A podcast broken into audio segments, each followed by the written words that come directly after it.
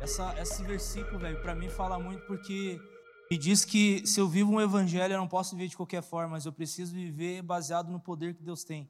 Eu preciso viver o evangelho baseado nas escrituras, onde diz que Jesus opera milagres, aonde é mesmo hoje a gente consegue ver sinais e maravilhas, aonde mesmo hoje, é como nós tivemos hoje um louvor, um pós-louvor, aonde você pode sentir a presença de Deus de uma forma sobrenatural. Algo que eu falei na abertura, cara, isso é real demais. O que vai determinar o quão profundo você vai na presença de Deus é a forma que você se lança a esse lugar, é a forma que você se joga a esse lugar, porque eu tenho certeza que Jesus, cara, ele quer se revelar para mim e para você como nunca antes, amém? Eu tenho certeza, cara, que Jesus quer levantar uma geração que conhece Ele.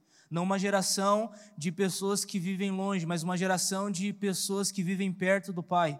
Uma geração que, obrigado Gabi, uma geração que se preocupa em se aproximar de Deus, uma geração que se preocupa em conhecer o coração de Deus Pai. E eu oro para que nessa noite, cara, Jesus venha despertar o meu e o seu coração para ir para esse lugar de conhecer mais de Jesus, porque eu tenho certeza que Deus quer levantar uma geração de filhos que vão desfrutar de tudo aquilo que o Pai já conquistou na cruz do Calvário, amém? Posso ouvir um amém mais forte assim, um amém aleluiado, um amém assim, chocarabai, hein? Posso, Chulo, meu Deus, Chulo, ó, Chulo, amém, Chulo, vamos lá, você, é, você vai ser minha inspiração hoje, Chulo, teu amém vai, vai ser o termostato da Lighthouse, você falar um amém, um amém. Você, você falar um amém, um amém assim, meio de boa, eu vou sentir que está meio fraco, mas se for, for um amém forte, Deus está falando com você, Tilo. É, gente, eu quero começar minha palavra hoje diferente, eu quero compartilhar um, um testemunho. É, na verdade, vou ler um, alguns parágrafos de uma biografia de uma vivalista do século XIX. É, eu tenho estudado a Bíblia de uma forma diferente, eu estou lendo na minha versão NVI, que eu gosto de ler nessa versão. Porém, a Raquel ela tem uma Bíblia desumana, assim, uma Bíblia velha daquela, sabe? Você surrar alguém é boa que é uma Bíblia de avivalista, e sempre quando você está lendo um livro, eu gosto de acompanhar naquela Bíblia para me ver os avivamentos que inspiram naqueles versículos que eu estou lendo, naqueles capítulos que eu estou lendo na Bíblia. E essa semana eu estou lendo Romanos, e tem alguns avivamentos que aconteceram baseado no livro de Romanos, e um me chama muita atenção porque era de uma jovem mulher que vivia no século XIX, aonde para mim me chama mais atenção, porque mulher no século XIX não podia nem sequer conversar com o marido direito, ela não tinha direito a nada. Hoje, graças a Deus, as coisas estão mudando, mas você vai estudar lá atrás, você vê que a mulher ela não podia ter uma voz, ela não podia falar, ela não podia é, se posicionar na sociedade. É, tem casos que mulher não podia nem votar, porque é, não era válido o voto da mulher naquele tempo.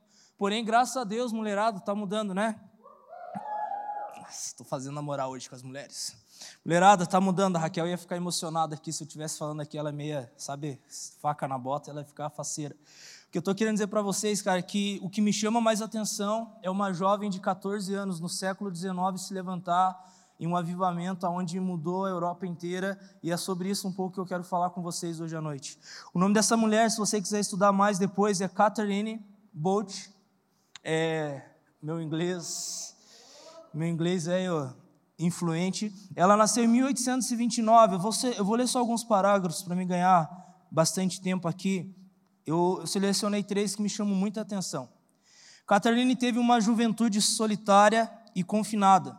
Na época em que tinha 12 anos, já havia lido a Bíblia inteira cerca de oito vezes.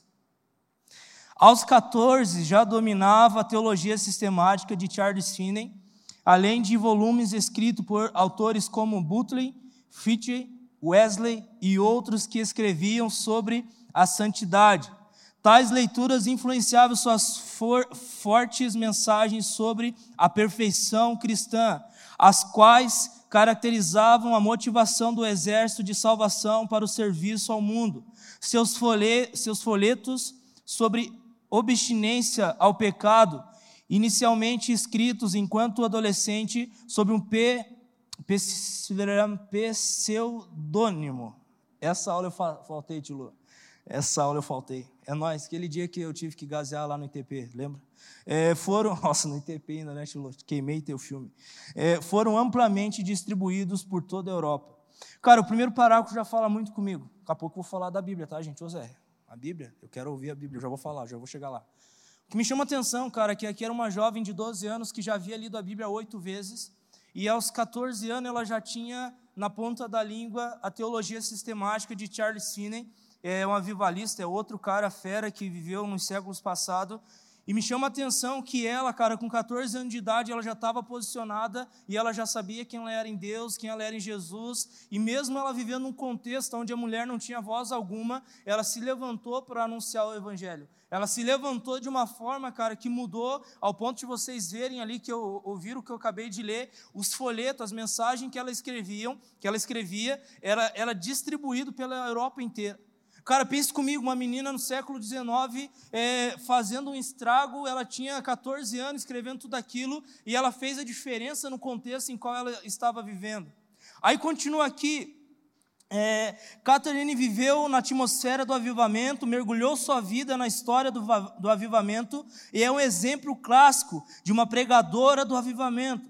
Seus sermões inteligentes e compassivos, escritos de início para auxiliar seu esposo, eram cheios de paixão e falado com convicção, com uma unção que rompeu todas as barreiras, como da capacidade de uma mulher chamada por Deus ter o direito de pregar publicamente o evangelho. Em uma reunião com os primeiros líderes anarquistas britânicos que ousaram deixar que ela os confrontasse, Catarina escutou calmamente as propostas radicais deles a respeito da justiça social e respondeu-lhes: Cavaleiros, os senhores e eu somos parecidos de muitas formas. Os senhores odeiam é, injustiça e eu também. Os senhores estão preocupados com a pobreza e eu também. O Senhor tem passado tempo na prisão por causa das suas crenças, da mesma forma que eu. Mas, cavaleiros, existe uma diferença entre os senhores e eu. Os senhores estão falando e eu estou agindo. Cara, que top! Eu fiquei impactado quando eu li essa história, eu fiquei impactado por ver uma jovem vivendo no século XIX se levantar de uma forma onde os líderes religiosos daquela época ficaram calados para uma mulher. Aonde os líderes religiosos naquela época não tinham que falar. E ela ainda, ainda encerra esse estudo falando algo que me chama mais atenção ainda. Ela fala para aqueles homens: vocês são muito parecidos comigo. Resumindo a ópera, porém, algo diferente nós temos. Vocês falam e eu ajo. Vocês somente ficam imaginando coisas e eu estou fazendo. E galera, eu acredito que vocês estão cansados, talvez, de me ouvir falar sobre algo novo que Deus tem para nós. E hoje você vai ouvir de novo, não tem problema. É, Jesus está fazendo, enquanto ele não fazer, nós vamos falar. Depois que ele fazer isso, nós vamos para outra coisa.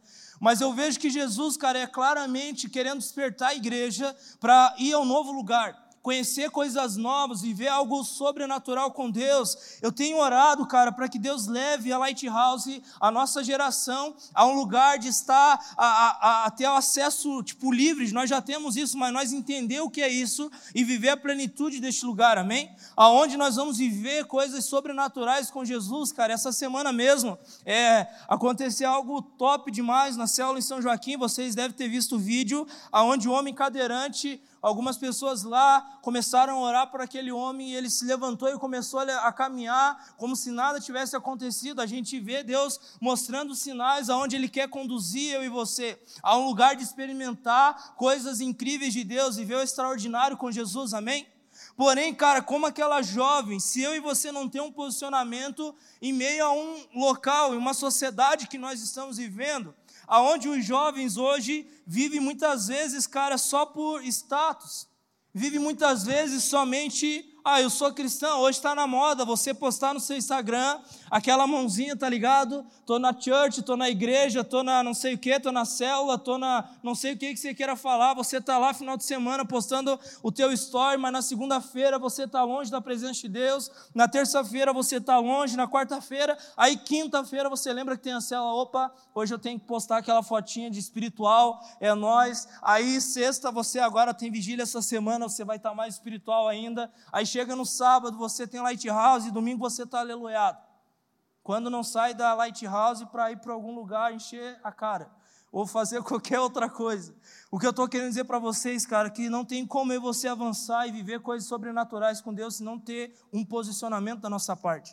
Se nós não se posicionarmos como aquela jovem no século XIX, aonde tudo conspirava contra ela, mas mesmo assim ela se levantou em ousadia e ela se posicionou para viver um avivamento e marcar a geração que ela estava vivendo, marcar aquele tempo que ela está vivendo. E eu creio que Deus quer levantar homens e mulheres hoje que vão deixar uma marca. Eu passei por aqui, eu estive aqui nesse lugar. Essa semana eu tive que comprar lenha porque é, minha lenha acabou, lareira velha lá tá pegando fogo, tacando fogo na lareira todo dia. E eu fui comprar lenha, eu fui numa fazenda próxima à minha casa, que ela é centenária. E é incrível que o cara começou, me chamou, já mostrou a fazenda inteira lá, sede para mim, eu achei muito legal, eu gosto dessas coisas antigas. E ele começou a falar e ele me lembrou, me levou para um lugar onde tinha uma data lá de 49. Olha aqui, olha que legal. Ele falou: que legal isso aqui. Ó. Os caras, quando construíram esse brete aqui para os boi, eles colocaram a data aqui lá em 1949. Eles deixaram uma marca. Teve alguém ali. O que eu estou querendo dizer para você, cara, que daqui 30, 40 anos eu quero que as pessoas olhem para cá no 2020 e vejam que nós deixamos uma marca. Aquela galera que estava na Lighthouse passou naquele tempo com os jovens, mas eles deixaram uma marca. Você lembra daqueles jovens que buscavam a Deus de uma forma intensa e buscaram por um avivamento e viveram coisas sobrenaturais com Deus? Essa é a marca que eu quero deixar. Um legado onde nós vamos transformar a sociedade com o poder de Cristo, amém? Aonde você, na sua faculdade, na sua escola, no seu trabalho, na sua família, você vai ver o poder de Deus se manifestando, porque o poder, o evangelho não consiste em palavras, mas em poder. É esse evangelho que nós vivemos. Amém? Abra comigo a sua Bíblia, agora nós vamos para a palavra. Era só um, uma introduçãozinha. Isaías 43, versículo 19. Isaías 43, versículo 19, a palavra de Deus diz assim: Vejam, estou fazendo uma coisa nova. Ela já está surgindo, vocês não a reconhecem. Até no deserto vou abrir o caminho e riachos no ermo. Alguns anos atrás, eu ganhei um desenho profético que falou muito comigo. Exatamente esse versículo, hoje eu consigo entender ele muito claro, o que é o que é o que é surgir coisas novas ali no deserto, que é um caminho de riachos no ermo. Eu vi que eu estava vendo uma fase de deserto na minha vida, e esse desenho era literalmente um deserto e tinha uma flor brotando no meio daquele deserto. E é impossível, cara, existir sem chuva, brotar as coisas, brotar a vida no meio do deserto. E Deus começou a falar muito comigo sobre aquilo lá.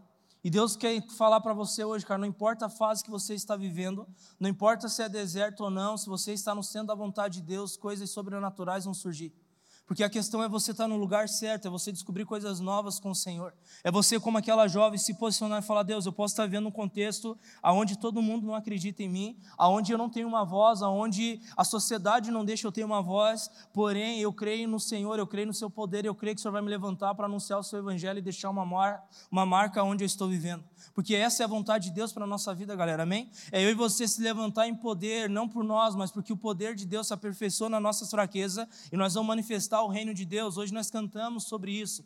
O reino de Deus é, não está, Jesus fala, o reino de Deus não está ali, não está lá, o reino de Deus está dentro de vós. Então tem algo, cara, dentro de mim, dentro de você, que precisa brotar e precisa fluir para que aonde nós passarmos vai gerar vida em nome de Jesus. É esse posicionamento que Deus quer que eu e você, a gente venha ter hoje no século 21, no ano de 2020. Um posicionamento onde nós vamos é, provavelmente viver o maior dos avivamentos que já aconteceu e nós vamos experimentar, nós vamos deixar uma marca. Eu e você vamos se levantar com muita ousadia para manifestar o reino de Deus, porque essa é a vontade de Jesus para você. Se você está aqui, você fala, olha para a tua vida e fala, Zé, você está de brincadeira comigo. Eu não tenho nada, não tenho, não tenho um contexto que diga que eu vou ser uma pessoa usada por Deus. Eu posso ser a pessoa mais improvável a falar sobre Jesus, porque eu não sei falar, eu não sei, sei lá, não sei fazer isso, não sei fazer aquilo. Eu quero compartilhar mais um testemunho com vocês. Nessa quinta-feira, às 9 horas da manhã, a tia Lu abriu a célula dela. Quem não conhece a tia Lu, eu abro isso porque não tem problema, ela é super de boa com isso a Lu ela não sabe ler e não sabe escrever. Ela trabalha aqui na igreja e ela tem um coraçãozaço, eu já falei isso para vocês, ela ensina a gente. Literalmente, toda hora ela está ensinando a gente. Ela prega mais do que qualquer um sobe aqui em cima pegar o microfone para falar. Ela toda hora está falando, está falando de Jesus, toda hora ela está para frente, toda hora ela está animada, toda hora ela está pregando. O que, que ela está fazendo, em outras palavras? A minha realidade não determina quem eu sou em Jesus. Eu posso não saber ler, mas mesmo não sabendo ler, eu preciso falar do Evangelho. Eu preciso deixar uma marca. E Deus levantou uma mulher para caminhar junto com ela, que vai estar lendo a leitura da palavra da célula e ajudando ela a pregar na célula. Gente, quinta-feira, nove da manhã, célula da lua. Essa semana começou, tinha seis pessoas, seis mulheres, lá do bairro dela, não era gente aqui da igreja. Só tinha duas, o resto das pessoas era todos do bairro dela que não conheciam a Jesus. O que eu estou querendo falar para você, cara, que a tua realidade não determina o lugar que você vai chegar a partir do momento que você se posicionar em viver no centro da vontade de Deus. Porque quando você se vive no centro da vontade de Deus, como aquela mulher, Deus vai levantar os recursos para levar você a viver tudo aquilo que Ele tem para a sua vida. O que nós não podemos é ficar com espírito de covardia. Eu preguei isso domingo passado. Mas nós precisamos se posicionar com ousadia, amor e equilíbrio. Um lugar onde você vai entender que Jesus, Ele quer efetuar, efetuar através da sua vida coisas sobrenaturais. Porque não é é sobre o que você pode ou não, mas é aquilo que Jesus vai fazer através de você, amém? E eu creio que é um tempo, galera, que nós precisamos se posicionar no lugar certo. Eu quero trazer alguns pontos para você, bem breve, do que nós precisamos fazer para entrar nesse lugar e viver essa nova realidade com Jesus. A primeira coisa que nós precisamos fazer é renovar a mente. Fala comigo. Eu preciso renovar a minha mente. Vamos lá, gente. Vocês tomaram o café antes de vir? É, eu preciso renovar a minha mente. Romanos 12, 2, você conhece esse versículo de cor. O que que fala lá? Tilo. Ô Tilo, eu vou ler para você. Não se amoldem ao padrão desse mundo. Ok? Esqueci agora, Tilo. Eu sempre falo esse versículo, agora me deu um branco. Eu vou ler lá, Romanos 12, 2. Não se amoldem ao padrão deste mundo, mas transforme-se. Fala comigo, transforme. Aquele lá dos carrinhos, tá ligado? É, pela renovação da sua mente, para que sejam capazes de experimentar e comprovar a boa, agradável e perfeita vontade de Deus. Galera, a primeira coisa que nós precisamos, quanto a jovem, é renovar nossa mente. Em outras palavras, você não pode viver uma vida moldada ao padrão deste mundo, mas você precisa renovar sua mente para experimentar o padrão dos céus. Enquanto você não mudar a sua mentalidade para comprovar os padrões dos céus e, e, viver nesse padrão, você vai ser uma pessoa frustrada. Porque você quer viver algo com Deus, mas por causa da sua mentalidade, que é moldada ao padrão deste mundo, ela vai impedir você de viver a vontade que Deus tem para você. E eu vejo hoje, cara, nós queremos lutar contra isso. Querendo literalmente ter duas caras. Aonde eu, assim, eu conheço Jesus, eu sou uma pessoa que congrego num lugar, eu vou numa cela, eu até posso ler minha Bíblia, a minha Bíblia na minha casa, eu até tenho minha intimidade com Deus, porém, é só isso. Eu quero dizer para você que se você vive com Jesus, não é só isso. Se você vive com Jesus, é uma transformação diária, onde Deus vai levar você a experimentar a boa, agradável e perfeita vontade dEle, amém? A primeira coisa que você precisa passar é por uma renovação. Eu nunca esqueço, quem aqui me, me, me conhece, lembra de como eu era. Cara, eu era uma criatura assim de outro planeta, literalmente. Eu estava vendo as minhas fotos do Instagram das antigas. Tulu, eu fui receber o Tulu, né? Primeira vez Tulu veio na cela, eu fui receber o Tulu cheio de mar. Lembra quem lembra aquelas calças, oclusão, né, Tulu? Magrinho, 74 quilos, trincadinho. Raquel pirava. É, cara, eu, eu, lembro que como Deus mudou tudo, a forma de eu pensar, a forma de eu me comportar, a forma de eu me posicionar. Deus ele mudou tudo dentro de mim porque Ele queria que eu seja, que eu fosse transformado para poder experimentar algo novo que Ele tinha para minha vida. O segundo ponto, cara, que nós precisamos ter para poder viver coisas sobrenaturais com Deus é de um odre novo. Fala comigo, eu preciso de um odre novo. O que é um odre novo? A palavra de Deus fala em Mateus 9,16. Ninguém põe remendo de pano novo em roupa velha, pois o remendo forçará a roupa, tornará pior o rasgo. Nem se põe vinho novo em vasilha de couro velha, se o fizer, a vasilha arrebentará, o vinho se derramará e a vasilha se estragará. Ao contrário, põe-se vinho novo em vasilha de couro nova, e ambos e ambos se, se conservam. Segundo ponto que eu quero trazer nessa noite, cara, que você precisa ter para viver esse algo novo de Deus, é renovar o odre, é renovar a sua vida. É você literalmente passar por uma transformação. Isso volta para o primeiro ponto. Porque o grande problema nosso, cara, é que nós queremos avivamento. Você quer viver as experiências doidas com Jesus? Você quer semana que vem, sexta-feira, vir aqui e rolar três lados para cá, três para cá, é, sujar o carpê assim de ranho, fazer, sei lá, você quer chorar, você quer experimentar a presença de Deus. O problema da nossa geração é que nós não queremos trocar o odre. Deixa eu falar algo para vocês: não tem como você experimentar algo novo de Deus. Você pode até ter uma experiência, mas aquilo não vai ficar na sua vida. Você não vai ter estrutura para suportar e para ter uma constância nisso sem você trocar o odre. O odre, cara, é extremamente importante nós trocar. É nós permitir que o Espírito Santo de Deus renove a nossa vida por inteiro. Deixa eu dar um exemplo para vocês clássico.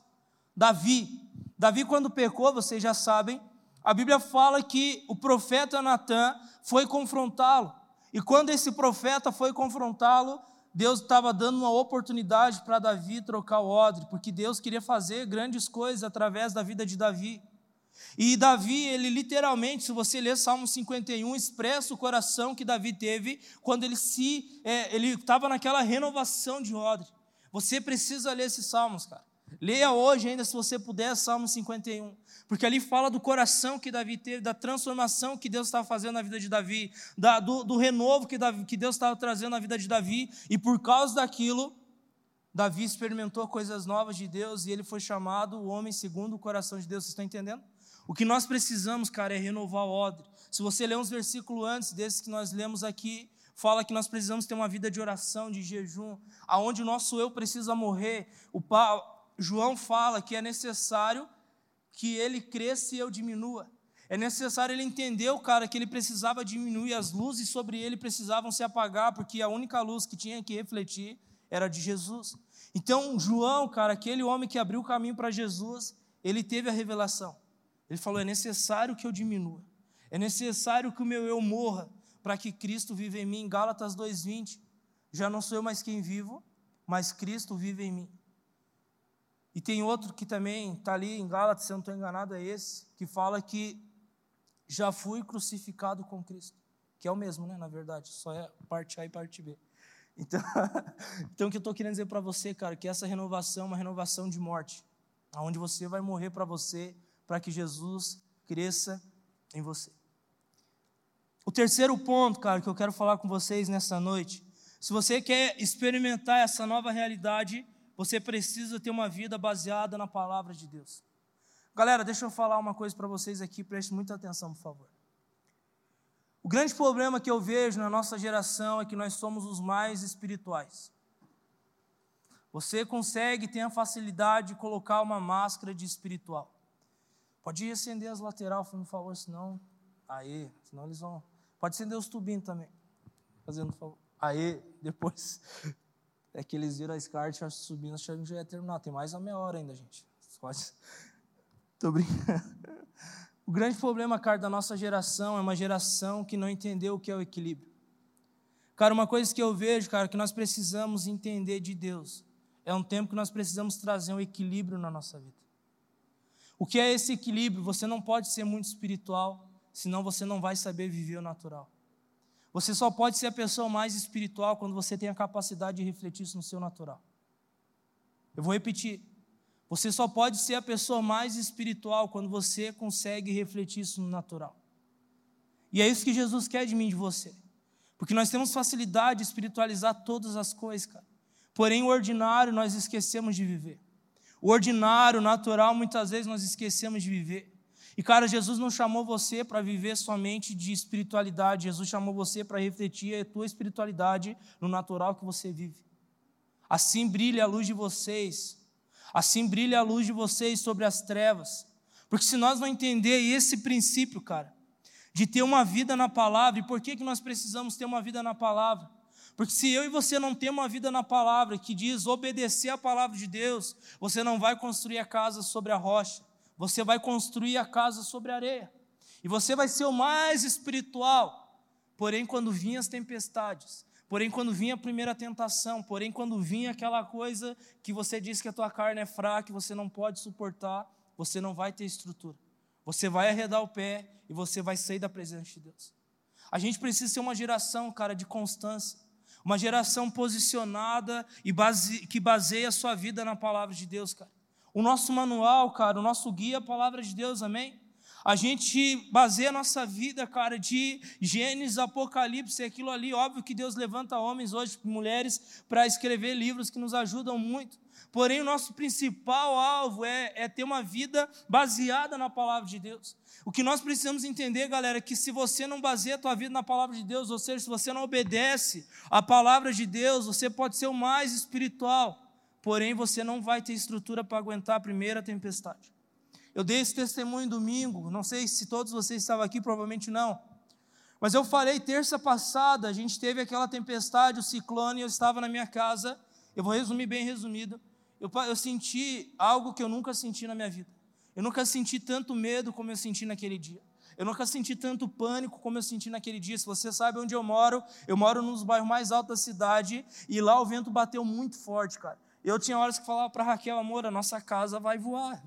Eu não sei o que vai acontecer. E quando eu vi um pinheiro, que é um pinheiro enorme do lado da minha casa, que caiu, eu fiquei mais apavorado ainda. E, cara, no meio daquela tempestade, quando estava começando, eu coloquei o Theo dormir. E eu, ele foi dormir de boa, ele tem a rotina de dormir logo após o almoço, ali no começo da tarde. E ele foi dormir, e Deus começou a falar comigo sobre, sobre o Theo estar dormindo. Ele falou: Meu filho, que você precisa aprender é que só vai herdar o reino de Deus aqueles que forem igual uma criança. Porque uma criança, ela sabe descansar no meio da tempestade. Uma criança, ela sabe dormir no meio que tudo está quebrando, o pau está comendo lá fora, o vento está batendo na casa, parece que vai derrubar tudo, mas uma criança sabe descansar no tempo da tempestade. Uma pessoa que baseia sua vida na palavra de Deus, ela vai saber descansar no tempo da tempestade. Sabe por que a nossa geração é uma geração que o índice de depressão, o índice de pessoas que estão pensando em tirar sua própria vida está aumentando, porque é uma geração que não baseia sua vida na palavra de Deus. É uma geração que não tem estrutura para enfrentar as pressões. E nós precisamos ser diferente, amém? Porque, como aquela jovem lá no século XIX, pense a pressão que aquela mulher está vivendo. Mas mesmo assim, você lembra ali, até os 12 anos de idade, ela já havia lido a palavra de Deus oito vezes. 12 anos de idade, gente. 12 anos de idade eu estava zoando na rua, brincando de carrinho. Não, estava já marcando briga. Eu era briguento. o que eu quero dizer para vocês, cara, é que se nós não basear nossa vida na palavra de Deus, nós não vamos suportar. O quarto ponto. E esse aqui é muito importante, galera. Precisamos viver uma vida de santidade. Hebreus 12, 14, a palavra de Deus diz assim: Esforcem-se para viver em paz com todos e para serem santos. Sem santidade ninguém verá o Senhor. Galera, eu não sei como você tem vivido a sua vida de santidade. Eu não estou aqui para julgar você. Eu não estou aqui para apontar um dedo para você e falar que você é um pecador. Porque talvez eu que estou aqui com o microfone nessa mão, não falo isso por orgulho, mas pode ser que seja o pior dos pecadores aqui. Deus tem me confrontado tanto, cara, porque eu vejo, Deus, eu tenho falhado tanto. Eu sou um homem que às vezes, meu Deus, eu falho em tantas áreas. Às vezes eu desobedeço tanto a tua palavra, Deus, e, e mesmo assim o Senhor me ama. O que eu quero dizer para vocês, cara, que é um tempo que nós precisamos ter um coração rendido à presença de Deus Pai. De viver uma vida de santidade, falar, Deus, eu estou lutando contra a área que seja, cara, mas você está lutando para viver uma vida de santidade. Cara, não seja como Esaú, que entregou aquilo que Deus tinha para ele, o propósito da vida dele, entregou a seu irmão por um prato de lentilha. Galera, presta atenção, muitos de nós estamos entregando a nossa vida com Deus por um simples momento, por um prazer, por um momento na cama com alguém, por um momento você está na frente de uma tela assistindo pornografia, por um momento você está se masturbando, de você está fazendo o que seja, você está entregando aquilo que é mais precioso, que é a tua vida com Deus, por um momento que passa em questão de segundo e depois você só sente a condenação do inimigo sobre a sua vida. Galera, é um tempo que nós precisamos se levantar para ser santo, que vai lutar e viver uma vida contra o pecado, que vai lutar contra o pecado. É um tempo que nós precisamos se posicionar, Deus, eu sei que eu tenho minhas dificuldades, eu sei que eu tenho minhas falhas, mas mesmo assim, eu quero viver na sua presença, me ajuda a vencer essa área, me ajuda a vencer esse pecado, Deus, me perdoa. Sabe, você tem um coração quebrantado na presença de Deus. É um tempo que Jesus quer levantar uma geração não de perfeitos, porque o dia que você não tiver pecado nenhum, você já nem vai estar mais aqui. Jesus vai te chamar para a glória, ou você já foi para o inferno. Estou brincando. Não sei. Eu não sei. Mas o que eu estou querendo dizer para você é que se você respira, Deus está te dando uma oportunidade de mudar. Uma oportunidade para hoje. Fala comigo hoje. Você pode cair em si, como filho pródigo, falar: Deus, estou aqui fedendo mais que os porcos. Os porcos estão cheirosos perto de mim, Jesus. Eu fui lá na fazenda tinha um monte de porco. É fedido. E você pode estar assim: Meu Deus, eu estou tão fedido, Deus, que ninguém quer chegar perto de mim. Mas mesmo assim, na sua sujeira, Deus Pai vai estar com os braços abertos, querendo te abraçar e te limpar e te lavar com o sangue do Cordeiro. Galera, não importa se você pecou hoje ou não, se você vai pecar amanhã, o que importa é você ter um coração rendido à presença de Deus. Amém? A Bíblia fala e mesmo quando vocês pecarem, não esqueçam que vocês têm um advogado justo e fiel, que está lá peleando por você. E essa causa já é ganha. Mas que nós não podemos é viver uma vida no pecado achando que vai dar tudo certo no final. Amanhã, eu já falei bastante sobre isso, amanhã pode ser, pode ser tarde demais, cara. Aproveite hoje e se rasgue na presença de Deus. Amém? Eu não estou falando que você vai sair daqui limpinho, purinho, sem desejo algum. Não. Provavelmente daqui a pouco você vai ter desejo de pecar de novo. Mas você vai estar rendido à presença de Deus Pai e Ele vai te dar graça. Uma coisa que eu aprendi, cara, que para nós é difícil muitas vezes. Eu sempre falo para a rapaziada que eu converso. E isso eu aprendi desde cedo. Prefira confessar a tentação do que o pecado. Nós somos tentados todos os dias. Todo dia você é tentado em alguma área, cara. Prefira encontre alguém, um homem ou uma mulher de Deus, que você vai confessar a tentação que você está tendo. Talvez depois pode ser tarde demais, você tem que se confessar já é uma boa, né? Mas muitas vezes nós não queremos nem confessar. Último ponto que nós precisamos ter, cara, para viver isso precisamos ter um espírito fervoroso. A palavra de Deus fala em Romanos 12, 11: Nunca falte a vocês o zelo, sejam fervorosos no espírito, sirvam ao Senhor. Mateus 3, 11: Eu os batizo com água para o arrependimento, mas depois de mim vem alguém mais poderoso do que eu, tanto que não sou digno nem de levar as suas sandálias. Ele os batizará com Espírito Santo e com fogo. Galera, nós precisamos ser uma geração fervorosa no Espírito, amém? Nós precisamos ser uma geração, cara, que vai estar ardendo por Jesus, que nosso coração vai estar assim, ó. Jesus, eu quero a tua presença acima de todas as coisas. Galera, nós não podemos mais ser uma geração de palha. E eu creio que o fogo do Espírito Santo nesses dias tem queimado toda a palha, cara. Eu creio que o fogo do Espírito Santo está limpando as pessoas hoje. E é um tempo como o Ricardo fez aqui, que nós precisamos nos permitir ser cheios do fogo do Espírito Santo. Esse fogo, cara, muda a nossa vida, cara. Esse fogo muda a nossa história. Esse fogo é, é uma simbologia da presença manifesta de Jesus. Se você for ler a tua palavra lá em Atos, no livro de Atos, capítulo 2, você vai ver lá que diz assim no capítulo 1, desculpa, capítulo 2, versículo 1. Chegando o dia de Pentecostes, estavam todos reunidos num só lugar. De repente veio do céu um som como de um vento muito forte, e encheu toda a casa na qual estavam assentados. E viram o que parecia línguas de fogo, que se separaram e pousaram sobre cada um deles. Todos ficaram cheios do Espírito Santo e começaram a falar noutras línguas, conforme o Espírito os capacitava. Você pode ficar em pé no seu lugar, fazendo um favor?